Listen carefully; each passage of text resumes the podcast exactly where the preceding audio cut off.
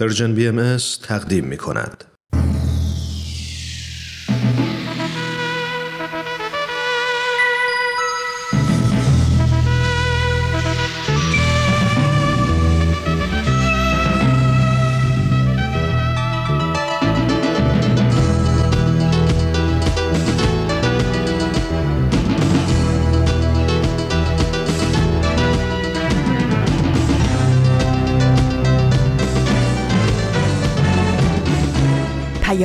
دوست، برنامه‌ای برای تفاهم و پیوند دلها.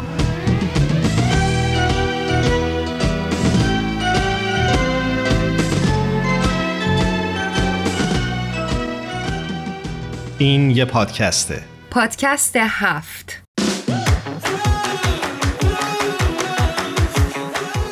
امروز جمعه بیست و دوم بهمن هزار و چهارصد خورشیدی برابر با یازدهم فوریه دو هزار و بیست و دو میلادی. این نود و دومین قسمت هست. پادکست هفته.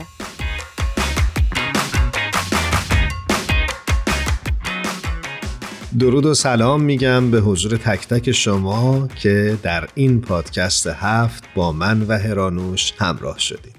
به خونه خودتون و برنامه خودتون خوش اومدید. من هم خدمت همه شما شنونده های خوبمون درود میفرستم. بسیار خوشحالم از اینکه دوباره در خدمتتون هستیم.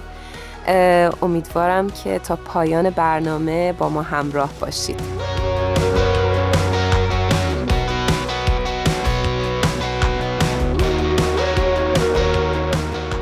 این قسمت از برنامه پادکست هفت در ادامه هفته قبل همچنان ما به موضوع کودکان پرداختیم، ولی این دفعه دوست داشتیم که بپردازیم به موضوع کمک به کودکان آسیب دیده. البته منظورمون از آسیب بیشتر آسیب روانی هست. خیلی وقتا ضربه عاطفی و روانی میتونه ناشی از حوادث پر دغدغه غیر عادی باشه که حس امنیت کودک شما رو متزلزل میکنه و در یک دنیای خطرناک به کودک شما حس درماندگی و حتی بیچارگی میده. در ادامه میتونم این قسمت رو اضافه بکنم که به کودکان این فرصت رو بدیم که بدونن که احساس ترس یا اضطراب یه امر عادی و معمولی هستش که همه ما انسان‌ها اون رو تجربه میکنیم. یعنی یه هیولایی نسازیم از اون ترس و اضطرابی که بچه داره درش اتفاق میافته.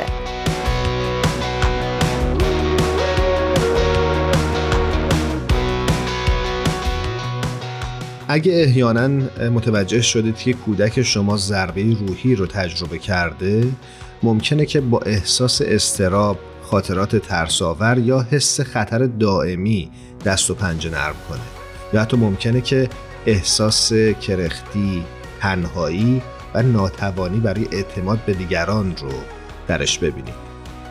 وقتی یک تروما اتفاق میفته زمان میبره تا اون درد بچه برطرف بشه و اون بچه حس امنیت و حس اطمینان رو دوباره میخواد که به دست بیاره و ما خیلی خیلی میتونیم نقش داشته باشیم در دادن این امنیت و اون حسی که از بین رفته.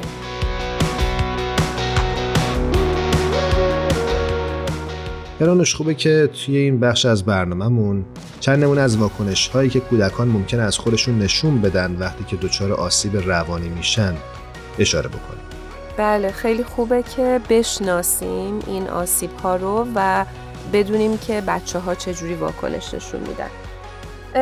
یکی از نشونه هاش واپس روی یا عدم کنترل ادرارشون هست.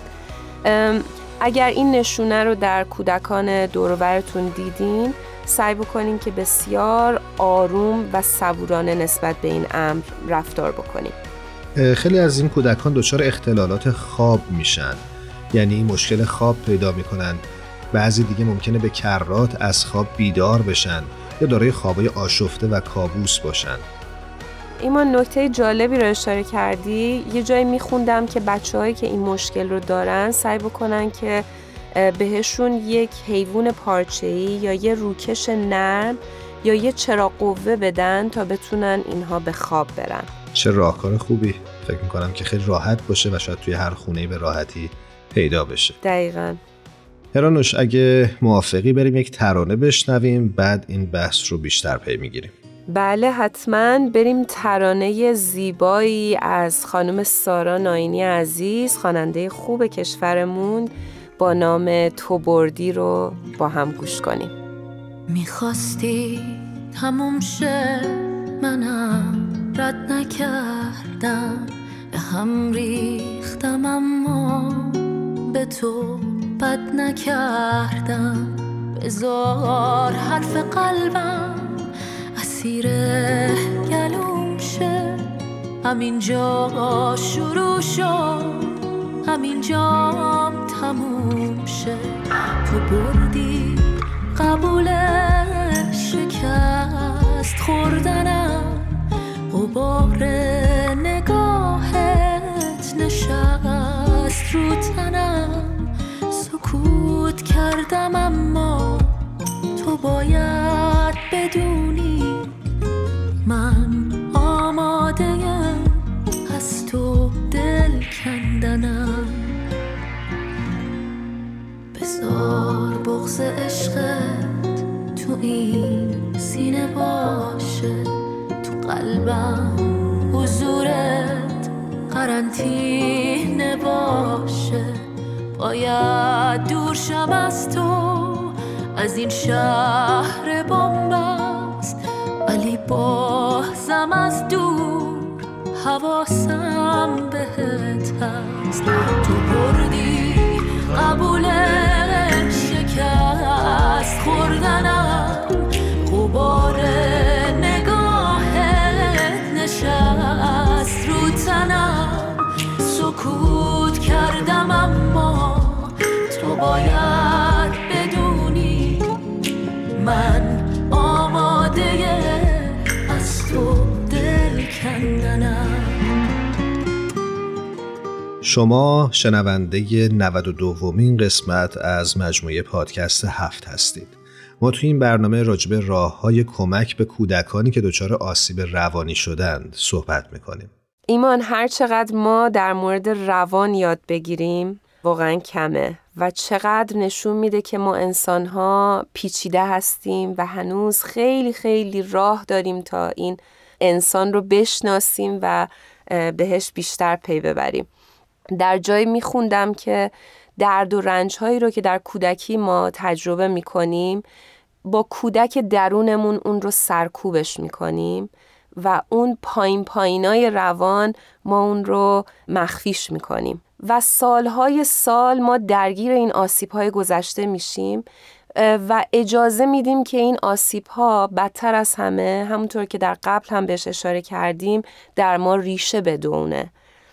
و خیلی قسمت تلخ داستان این هستش که این رفتارهایی که ما در بزرگسالی و انحرافات و اختلالات روانی، آسیب‌هایی هستند که افراد در کودکی دیدن و هر چقدر ما بتونیم روی این کودک درونمون بیشتر کار بکنیم، اون آسیب‌ها رو بیاریم بالای روان، بیشتر ببینیمشون و زخم‌ها رو ببینیم، میتونیم بهشون کمک بکنیم که این زخم ها التیام پیدا بکنن و ما رفتار سالمتر و اون اختلالات رو سعی بکنیم که برطرفش بکنیم. اما این کودک درون که ازش صحبت میکنیم واقعا چیه؟ کودک درون ما بخشی از روانمونه که همچنان معصومیت، خلاقیت، ترس و شگفت زده شدن از زندگی رو حفظ کرده.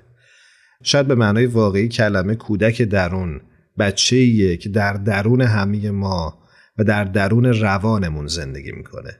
مهم اینه که با این بخش حساس خودمون ارتباط داشته باشیم و اگه پیوند و ارتباطمون قطع شده دوباره احیاش بکنیم و وقتی که این اتفاق بیفته و به کودک درونمون متصل باشیم، زندگی دوباره ما رو به هیجان میاره و برای ما الهام بخش خواهد بود و به ما نیرو میده که همچنان پیش بریم.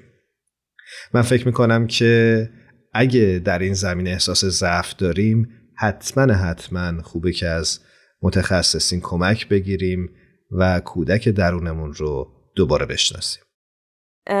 ایمان، یه نکته‌ای رو دوست داشتم که اشاره بکنم. اگر احساس خستگی، بیحالی، بی‌حوصلگی و نارضایتی و خالی بودن در درون خودمون داریم، بدونیم که از کودک درون خودمون جدا هستیم و باید یه کاری براش بکنیم و حتما باهاش در ارتباط بشیم. حالا روانشناسا اعتقاد دارن که عکس بچگی خودتون رو قاب بکنید و بذارید حتما در جایی که بتونید هر روز ببینیدش و باهاش چند دقیقه‌ای رو حتما در روز ارتباط داشته باشید. بسیار عالی. فکر میکنم که اشاره میکنن مهمان ویژه برنامه امروزمون که در زمینه کمک به کودکان آسیب دیده بسیار تلاش کرده روی خط منتظر ماست. اگه موافقی بریم باهاش همراه بشیم. بله حتما، مشتاقم بریم صحبت کنیم.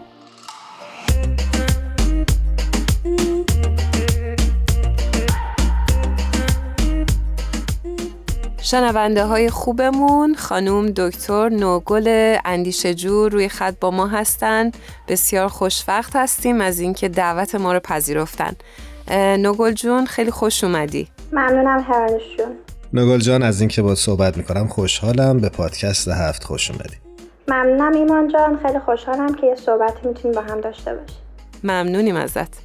برای اون دسته از شنونده هامون که شاید کمتر با خانم دکتر نوگل اندیشه جو آشنا باشن، بایستی بگیم که ایشون دکترای مدیریت در زمینه تعلیم و تربیت دارن و همینطور بنیانگذار سازمان غیرانتفاعی One Education One World هستن که هدفش کمک به کودکان در مناطق محروم از طریق احداث و ایجاد مدارسی برای تعلیم و تربیت اونها. نوگل جون خیلی خوشحالیم از این که باهات صحبت میکنیم. در مورد توضیحی که ایمان جان دادن، سازمان غیر انتفاعی که تأسیس کردی، دلمون میخواد در مورد این سازمان یه مقدار ازت بپرسیم و بدونیم که One Education One World چه سازمانی هست. یه مقدار برای اون بیشتر توضیح بده. بله حتما هرانوش شد. ممنونم ازتون، از جفتتون که وقت گذاشتین یه صحبتی با هم دیگه بکنیم. این سازمان شاید میشه گفت حاصل سالها گفتگوهای خیلی سخت با دانش آموزایی که زندگیشون میشه گفت تو مبارزه با بدترین شرایط خلاصه شده و همچنین سفر خیلی تلخ که داشتم در هند. من شاهد قصه هایی شدم از بچه‌هایی که تو محرومیت های تمام و کامل زندگی کردن و هنوز میکنن و این بچه ها به هیچ عنوان دیده نمیشن، مگر اینکه حالا اشخاصی یا سازمان های وقت بذارن و از نزدیک سختی های زندگی اینا رو ببینن. و تنها چیزی که به فکرم افتاد تو این سفر این بود که خب راه نجات این بچه ها از این شرایط بعدشون آموزش و تعلیم تربیت جهانی میتونه باشه که شاید بهشون بشه کمک بشه و برشون بشه فراهم کرد. میشه بپرسم چه سالی این سفر رو داشتی؟ این سفر رو تو اواخر سال دو هزار و هفده. یعنی ایده ایجاد این مؤسسه تقریبا پنج سال پیش در ذهنتو شکل گرفت. دقیقا. و میدونین وقتی تو این سفر بودم و این تصمیم رو گرفتم چطوری و چگونگیش رو واقعا نمیدونستم، ولی فقط میدونستم که چرا این کار مهمه، چرا باید این سازمان تشکیل بشه. و واقعا باور من اینه که وقتی ما شرایطشو داریم که باعث رفاه یه نفر دیگه بشیم یا دیگری بشیم، ما مسئولیت داریم که این کار انجام بدیم و امید اینه که به بهبود شرایط دنیا کمک بکنیم. آفرین. نوگل جان برامون یه خورده بیشتر بگو که اصلا مؤسسه One Education One World دقیقاً چه کاری انجام میده؟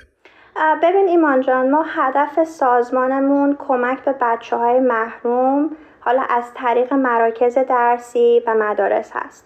اینجا شد که با حالا چند تا سفر یا چند تا ویزیت به اینجاها با داوطلبامون تونستیم توی چند سال آخر یه مدرسه برای بچه‌های کار درست بکنیم، یک مدرسه ساپورت بکنیم توی روستای خیلی دور افتاده. کجا؟ توی هند. این دوتا تو هند هستن و دو تا مراکز برای بچه‌های پناهنده جنگ زده افتتاح کنیم در خاورمیانه. و جالبه چون بعضی موقع‌ها از من پرسیده میشه که خب این همه سازمان هست نوگل، چرا حالا شما اینو افتتاح کردین و تشکیل دادید؟ و من همیشه جوابم اینه که خب به اندازه کافی اینا نیستن و فکر میکنم هر چقدر بیشتر بهتر، و از این طریق میشه بچهای خیلی بیشتری رو بهشون کمک کرد. دقیقاً. خب نوگا جان، تو راجع به هدف مؤسسات صحبت کردی و اینکه با احداث مدرسه و یا ایجاد مراکزی برای کمک به این بچه‌ها دارید سعی میکنید که شرایط اونها رو تغییر بدید. خوبه که اصلا برامون بگی که فکر میکنی که اهمیت آموزش و پرورش و تعلیم و تربیت در آینده این بچه‌ها چطور هست و اون رو چطور میبینی؟ ممنونم ایمان جان از این سوال بسیار مهمی که کردی و خوشحال میشم بتونم در موردش اشاره‌ای بکنم. البته که میدونی یه موضوع خیلی گسترده‌ایه و میتونم ساعت‌ها در موردش صحبت بکنم. والا پرورش، تعلیم و تربیت کودکان و نوجوانان به نظر من یه سری اصول‌هایی داره که شامل میشه از نه تنها نقش مربیان، بلکه نقش والدین، سازمان‌های مختلف و به طور کل همه اعضای یک جامعه. درسته؟ و اگر همه این بخش‌ها به طور ایدئال میتونست نقش خودش رو ایفا کنه، من واقعا شک ندارم که تو یه دنیای خیلی بهتر میتونیم زندگی کنیم. حالا مثلا شما به فرض بگیرین اگه ما مقصودمون اینه که مثلا یه نوجوانی دست به کار خلاف نزنه، ولی خیلی راحت این بچه دسترسی به وسوسه‌های مختلف داره، مثل حالا مواد مخدر، تو اون شهری زندگی میکنه، خب این رشد و پرورشش به چالش میفته تو اون اجتماع. حالا ما خب میدونیم که در دنیای ایدئالی زندگی نمی کنیم، پس باید برگردیم به نقش اساسی والدین و مربیان در حال پرورش نوجوان و کودکانشون. من خودم به عنوان یه مربی و حالا تجربیاتم توی این زمینه و خیلی از تحقیقاتی که کردم به این نشستم که خیلی مهمه اولین هدف از تربیت بچه خوشحالی درونی اون باشه، چون ما میدونیم که بچه خوشحال ذهنش خیلی بهتر یاد میگیره و مطالب رو درک میکنه. بچه خوشحال واکنش فیزیولوژیکش با بچه‌ای که استرس بالا داره و یا شاید حالا دچار افسردگی خب خیلی فرق میکنه. مثلا اگه شما کودکانی دارین که همیشه زیر استرسن، باعث میشه بدنشون کورتیسول، یه هورمونی ترشح کنه که هورمون استرسه و میدونیم اگر خطر واقعی و یا فوری وجود نداشته باشه، ترشح دائمی کورتیسول باعث ایجاد استرس و عدم تمرکز میشه. و ببینید یه هدف دیگه که از مدرسه هست، پرورش خلاقیت و مهارت‌ها در زمینه‌های مختلفه. اگر ما مثلا میبینیم که بچه استعداد نقاشی یا طراحی داره، باید موضوعهای دیگر رو سعی کنیم از این روش بهش یاد بدیم. یه مربی توانا به نظر من به این آگاهی که هر بچه‌ای واقعا منحصر به فرده و یادگیریش با بقیه فرق میکنه و وظیفه ماست به عنوان مربی که اینو بهشون نشون بدیم. پس ما مدرسه میدیم که رشد کنیم، ولی نه فقط رشد معلومات. ما تو این دنیایی پر از حالا چالش و مشکلات زیاد کمک میخوایم که توانمند بشیم. ما از مربیمون میتونیم این توقع رو داشته باشیم که بهمون قدرت تفکر بده، نه ترس از فکر کردن.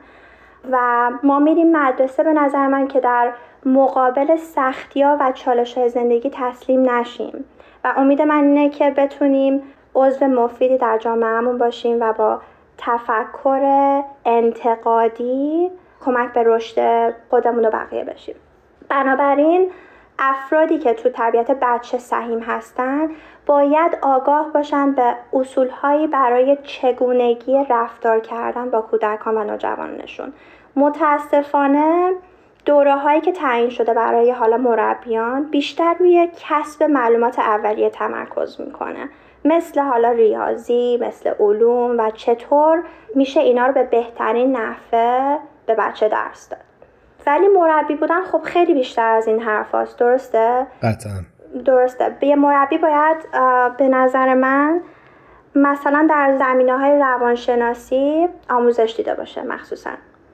به طور مثال اگه یه دانش آموزی در محیط مدرسه در مقابل یه مربی مقاومتی میکنه یا مخالفتی میکنه، اکثر موقع ها معنیش به اینه که این بچه واقعا اعتراض از آشوبی محیط خونش داره، یا شاید اصلا این بچه امکانش هست که درک موضوعات در کلاس براش واقعا سخته و متاسفانه واکنشش اینطوری میشه که جلوی مربی وای میسته. حالا چه اتفاقی میفته تو این مورد؟ اکثر موقع ها این بچه ها ممکنه محکوم بشن به چیزی که عاملش خیلی راحت میتونست واقعا راحت نیست پیدا بشه و حل بشه اگه مربی تو زمینه روانشناسی یه مهارت هایی میتونست داشته باشه.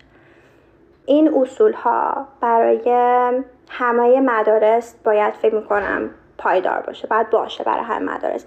ولی وقتی ما با عده‌ای کار میکنیم که تو محرومیت خاصی زندگی میکنن، مثل بچه‌هایی که حالا زیر پوشش One Education One World هستن، توجه به یه سری از مسائل باید بیشتر بشه. مثلا شما بچه‌ای که تو جامعه زندگی میکنه که آسیب بدنی به عنوان تنبیه استفاده میشه، بیش از هر چیزی یه مربی میتونه کمک بکنه به توانمندسازی دانش آموزش فقط با تشویق. پس ما نتیجه میتونیم بگیریم که تدریسمون و حالا روش تعلیم تربیتمون بر اساس احتیاجات بچه و دانش آموزمون باشه که میدونیم شبیه دیگری نیست و خیلی منحصر به فرده، و هدفمون نه تنها کمک به کسب معلوماتش بلکه لذت از یادگیری و کمک به رشدش در زمینه‌های حالا اجتماعی، احساسی، اخلاقی و و و این فکر میکنم دید من باشه که تونستم یه کوچولو بهش اشاره کنم. نوگل عزیز، خیلی ممنون و سپاسگزارم از پاسخی که دادی. من خیلی کنجکاو شدم بدونم که یه سری اشاره کردی به آسیب‌های روانی، اعتیاد و خیلی اضطراب‌هایی که بچه‌ها در واقع توی خونه دارن متحمل میشن و شما از نزدیک اینها رو دیدین. دوست داشتم که به آسیب‌های روانی اشاره بکنین و اینکه بفرمایین که شما چه راه حل‌هایی رو برای اینها به کار بردید و براشون مورد استفاده بوده. ممنونم هرانوشون. نکته مهمی رو بهش اشاره کردیم. آسیب‌های روانی خب میتونه خودشو به نحوهای مختلف نشون بده. اول باید ما متوجه رشد و سلامت ذهنی کودک و نوجوانان باشیم که چی درسته، در چه سنی چه اتفاقی قراره بیفته. مثلا چند ساعت کودک و نوجوان باید در سنین مختلف بخوابه یا در چه حد در سنین مختلف میشه ازشون مدیریت حس و احساسشون رو توقع داشت، یا تا چه حدی قادر به حل مسائل و یا تصمیم گیری هستن و میتونن داشته باشن. مثلا شما وقتی بچه‌ای رو دارین که مشکلاتش رو با پرخاش زیاد بیان میکنه، این میتونه برگرده به آسیب‌های روانی که در سنین پایین‌تر دیده. امکانش خیلی زیاده که تو محیط پر از اضطراب و نگرانی بزرگ شده و یا توقع پدر مادر یا حالا مربیش، معلمش ازش خیلی زیاد بوده. یکی از مراکز درسی که داریم در خاورمیانه، یادمه که یه بار وقتی داشتیم با بچه ها صحبت میکردیم، یکی از این دخترها، حالا شاید سن دوازده سیزده سال بیشتر نداشت، با هر صدایی یا هر حرکتی واکنش ترس نشون میداد. مثلا دستاشو تو خودش یه جوری جمع میکرد و سرشو مینداخت پایین و انگار منتظر بود یه اتفاق بدی بیفته. ما یه خورده ریشه یابی کردیم، خود صحبت کردیم با حالا دوستاش و خانواده‌اش و اینا و با مربیش، فهمیدیم که آسیب جنسی به این بچه از طرف پدر مادرش و عموش رسیده و میدونین در محیط مدرسه این بچه احتیاج به آرامش کامل داره و امنیت از طرف مربی و باید فعالیت‌هایی براش حالا برنامه‌ریزی بشه که اساسش اطمینان، امنیت و حالا عزت نفس و اینا باشه. بچه هایی که به هر صورتی مورد آزار قرار می گیرن با عزت نفس پایینی مثلا مبارزه می کنن و خیلی وقتا این مانع پیشرفتشون میشه. بازم پس برمیگردیم به آگاهی و توانایی مربی که بتونه بهترین شرایط رو برای این بچه ها برقرار بکنه با توجه به آسیب های روانی که حالا دیدن یا نشون میدن. حالا یه خورده من در مورد این صحبت بکنم که چی باید بخوایم برای آینده این بچه ها و همه بچه ها در سراسر دنیا. واقعا امید من اینه که ما با خودشناسی اول، با مطالعه، جستجو، حالا آموزش بتونیم اول الگوهای خیلی خوبی باشیم برای نسل جوان که نقش مهمی از آیندهمون واقعا دارن اینا. ما اگر دست به دست هم بدیم با سازمان ها، حالا با مدارس، والدین، با هم همکاری بتونیم بکنیم، یه دید کلی داشته باشیم، یه دید جهانی داشته باشیم. همینطور که فرض بگیریم مثلا شما پزشکی، قانون، مهندسی، حالا بخشای دیگه احتیاج به سالها آموزش داره، یه آموزش‌های توصیه بکنیم به والدین که اصول‌های اولیه رو برای تعلیم و تربیت بچه‌هاشون بدونن و همچنین حمایت از مربیانمون و در اختیار گذاشتن حالا منابعی که بتونه بهشون کمک کنه به رشدشون و به قول امریکایی‌ها هنر آموزش و پرورششون کمک کنه و بهش اضافه بکنه. کاملاً. ما هم امیدواریم که این اتفاق بیفته و این امید و آرزوی تو به واقعیت بدل بشه. یه نکته رو خوبه اینجا اشاره بکنیم و اون این که نوگل، فکر میکنم اگه اشتباه میکنم اصلاحم کن، از یازده سالگی در خارج از ایران بودی، درسته؟ درسته ایمان جان. و با این وجود فارسی رو خوب صحبت میکنی و ممنونیم ازت که این همه وقت گذاشتی و مهمان برنامه پادکست هفت شدی و از تجربیات دست اول و مهم خودت برای ما گفتی. ممنونم ایمان جان و ممنونم هرانوش جان از وقتی که گذاشتید. قربان تو، ممنونم. نوگل جون، ما در این قسمت از برنامه رسم داریم از میهمانان عزیزمون بخوایم که یک ترانه‌ای رو تقدیم شنونده های خوبمون بکنن. دوست داریم بدونیم که تو چه ترانه‌ای رو دوست داری که به شنونده ها تقدیم کنی. من خیلی طرفدار فرامرز اصلانی هستم و یه شعری داره فرامرز به اسم تو و این شعر رو من خیلی دوست دارم. خیلی هم عالی. بله، بسیار ترانه زیبایی هست. بریم با هم دیگه بشنویم. قبل از این که ترانه رو بشنویم دوست دارم که ازت تشکر بکنم. ممنون بابت همه زحمت‌هایی که می‌کشی در راستای این هدف بزرگی که داری و امیدوارم که موفق باشی، موفق هستی و بتونیم باهات در برنامه‌های دیگه هم صحبت بکنیم. قربان تو، خداحافظ. قبل از اینکه بری بگم این هفته هفته نوگل، برنامه کروکی هم این هفته از تلویزیون پخش شد، حتما دنبال بکنید. مهمان اون برنامه هم دکتر نوگل اندیشه جو بود و از تجربیاتش براتون گفته. نوگل جان، هر جا هستی خوب و خوش باشی. ممنونم، خدا نگهدار. همه کسم تو، هر هوسم تو، هم نفسم تو، بال و پرم تو، هم سفرم تو، بیش و بسم تو، گرمی خانه، شور ترانه، متن غزل تو، شعر و سرودم، بود و نبودم، قند و عسل تو، نغمه سازم، محرم رازم از روز ازل تو. شما میتونید از طریق وبسایت پرژن بی ام اس به آدرس پرژن بهایی مدیا دات اورگ و یا از طریق کانال تلگرام این رسانه به آدرس پرژن بی ام اس به آرشیو این برنامه ها دسترسی داشته باشید.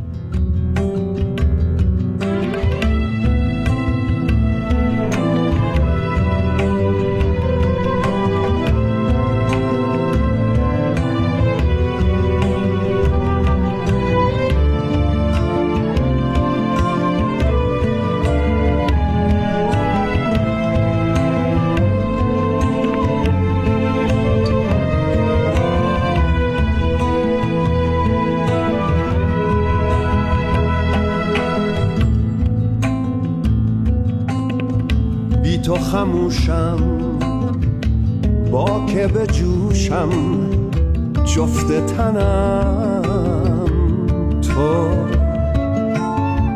خسته و عریان پیش غریبان پیرهنم تو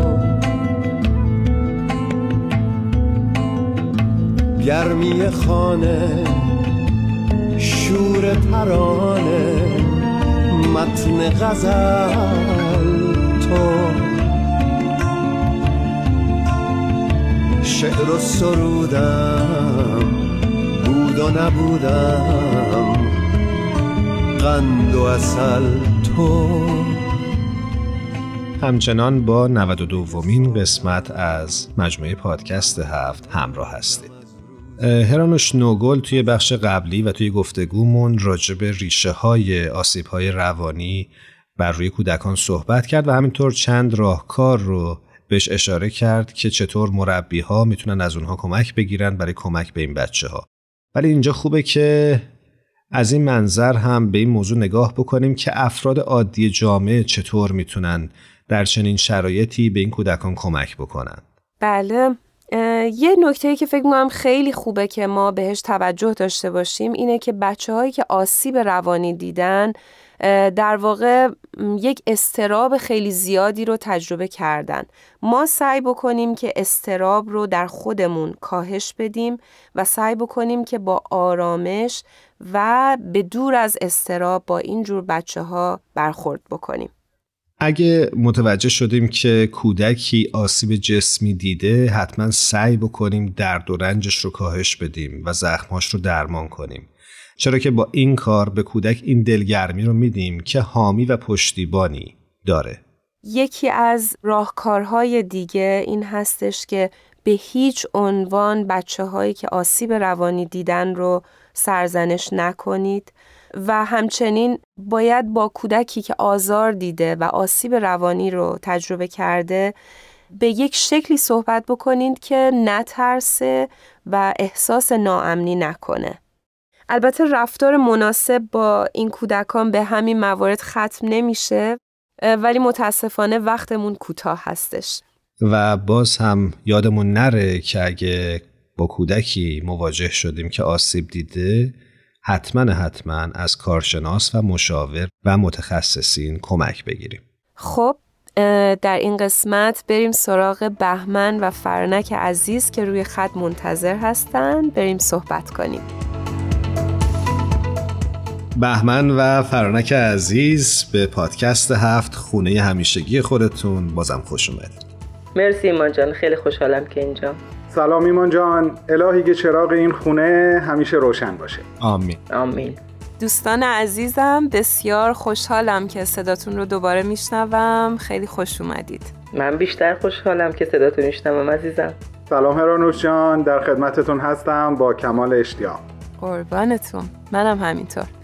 خب دوستان عزیزمون، همونطور که میدونید و برنامه رو گوش کردید، ما همچنان موضوع برنامه‌مون در مورد تربیت کودکان هستش و آسیب‌های روانیشون. بهمن جان، شما این هفته برای ما چه مطلبی آماده کردید؟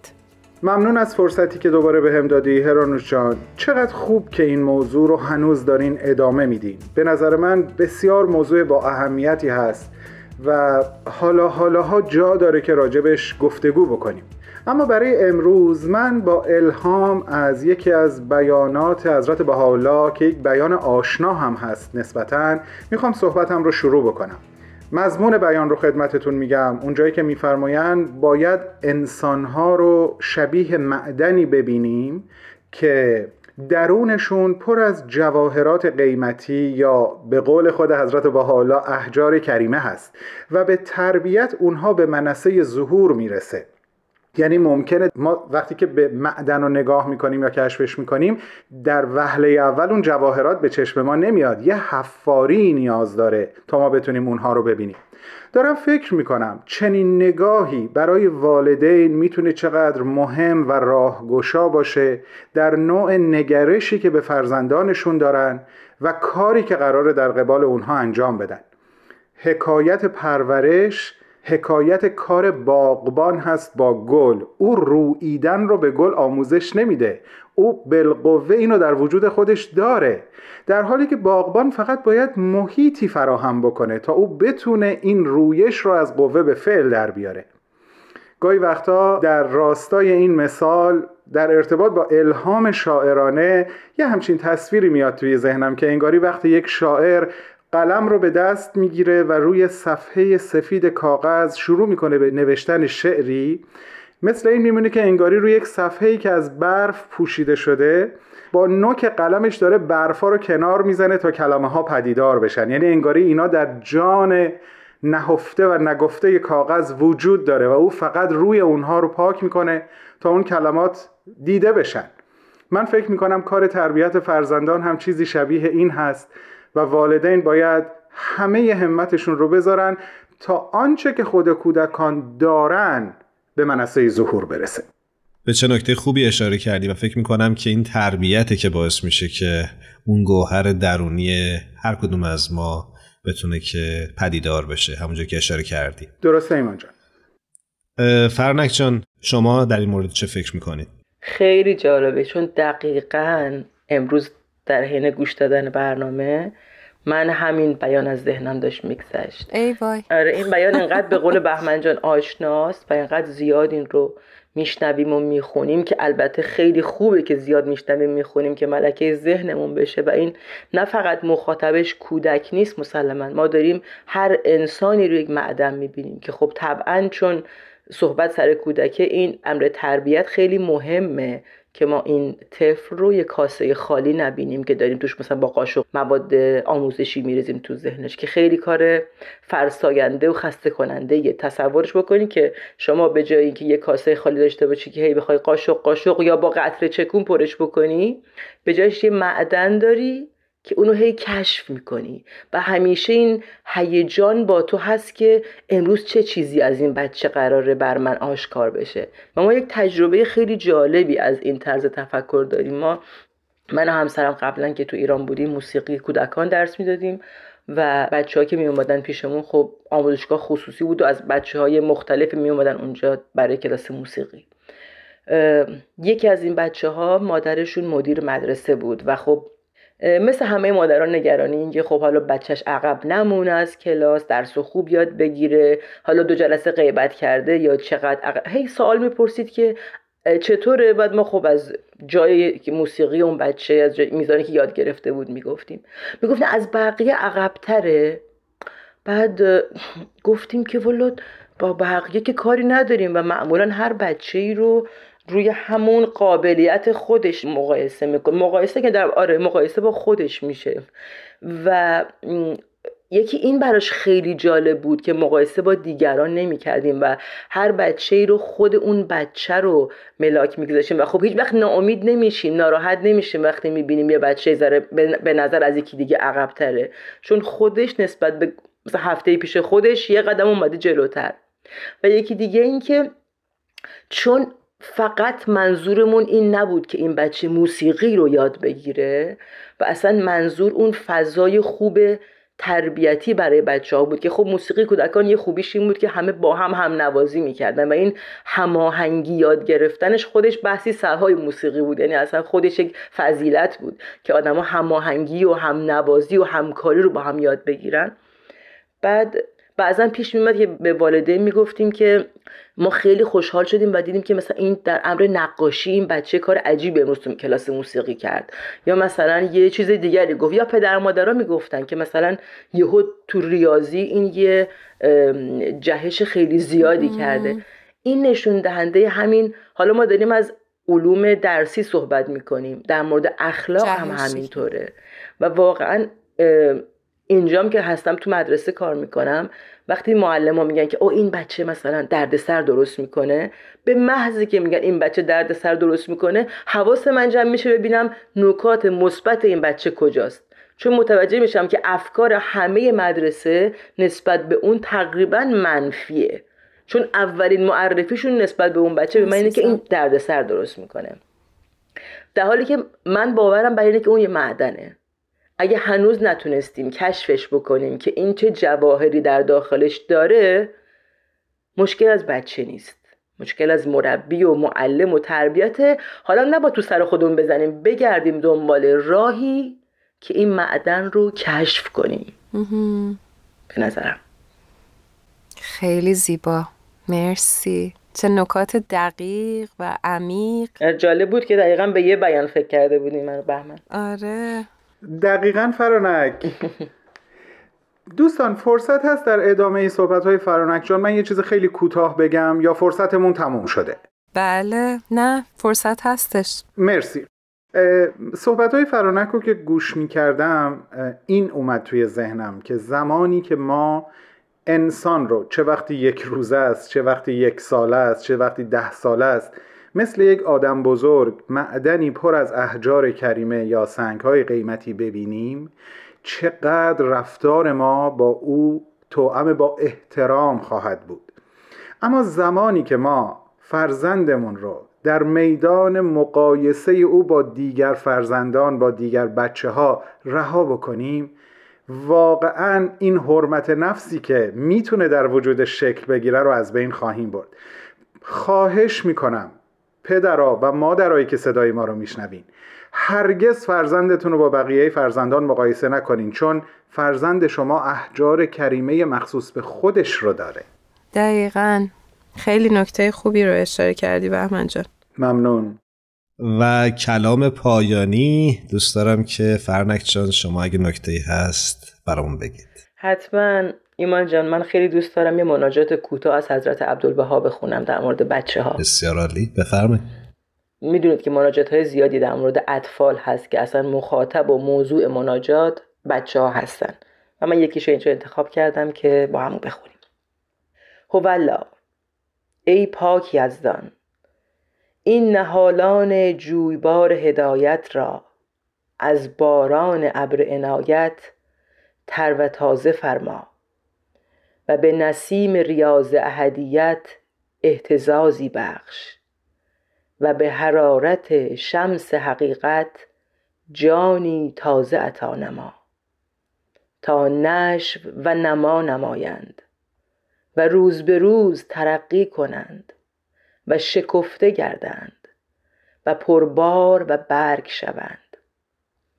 ای پروردگار، جمله را هوشیار کن و قوت و اقتدار بخش و مظاهر تأیید و توفیق فرما که در نهایت برازندگی در بین خلق محشور شوند.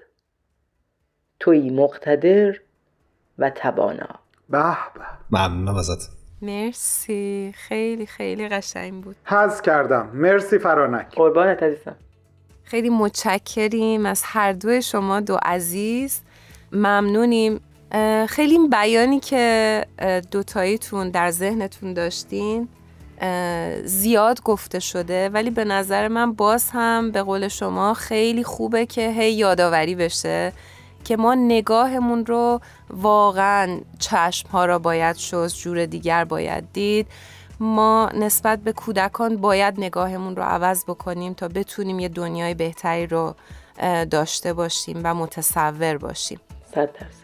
کاملاً درسته. نگ... عملکردهای ما همیشه از نگرش هامون ناشی میشه. دقیقاً. وقتی نگرش تغییر بکنه، عملکردها هم تغییر خواهد کرد. بله بله. و هر چقدر بیشتر تمرین بکنیم و درونی بکنیم در خودمون، هممون نیاز به تمرین زیاد داریم.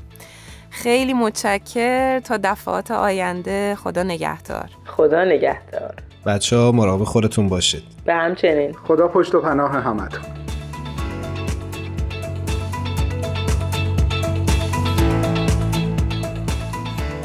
حمید مصدق، شاعر خوب کشورمون، در جایی میگه: دشت‌ها نام تو را میگویند، کوه‌ها شعر مرا میخوانند.